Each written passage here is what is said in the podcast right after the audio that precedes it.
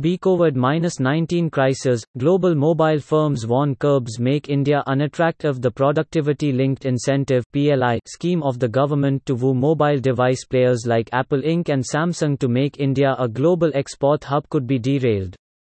The reason, global mobile majors have made it clear to the government that they cannot shift production for export from markets like China to India or create an export hub if the government goes ahead with a proposal to consider only 40% of the value of imported second-hand machines to make devices for determining the investment made by a company to be eligible for the scheme.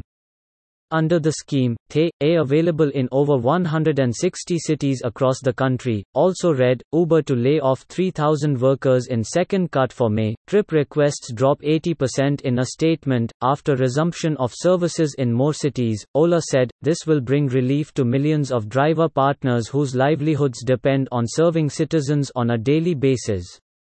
Ola also added it is taking all enhanced safety protocols, which include compulsory mask usage, social distancing and complete sanitization of cars after trips, among other steps. Uber, on the other hand, will restart services in 13 more cities from Tuesday, increasing coverage to over 35 cities. The new cities that it will enter include Mysuru, Amritsar, Mohali, Faridabad, Jalandhar, Patiala apart from Delhi and Bengaluru. Both the car aggregators had restarted operations a few weeks ago when they were permitted under the rules to operate from orange and green zones across the country. Also read, Uber announces safety measures as road travel set to resume across country as part of the new rules announced by several states. Even red zones have been permitted to operate services. The notable exception is Mumbai, where there has been no move to open up transportation by aggregators. Expansion of operations is crucial as the transport aggregator business has faced a serious financial hit as a result of the lockdown, leading to no operations.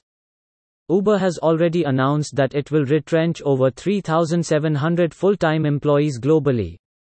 This represents 14% of its total workforce of 27,000.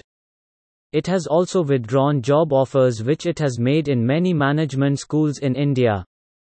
However, it is not clear as to what the impact of the job losses will be on its Indian operations. Also read, Lockdown 4.0 Ola resumes services in Karnataka with enhanced measures. The US based company has been trying to rejig its strategy by introducing new products, which include tie ups with e commerce firms for last mile delivery, and a transportation service for healthcare providers in hospitals, among others.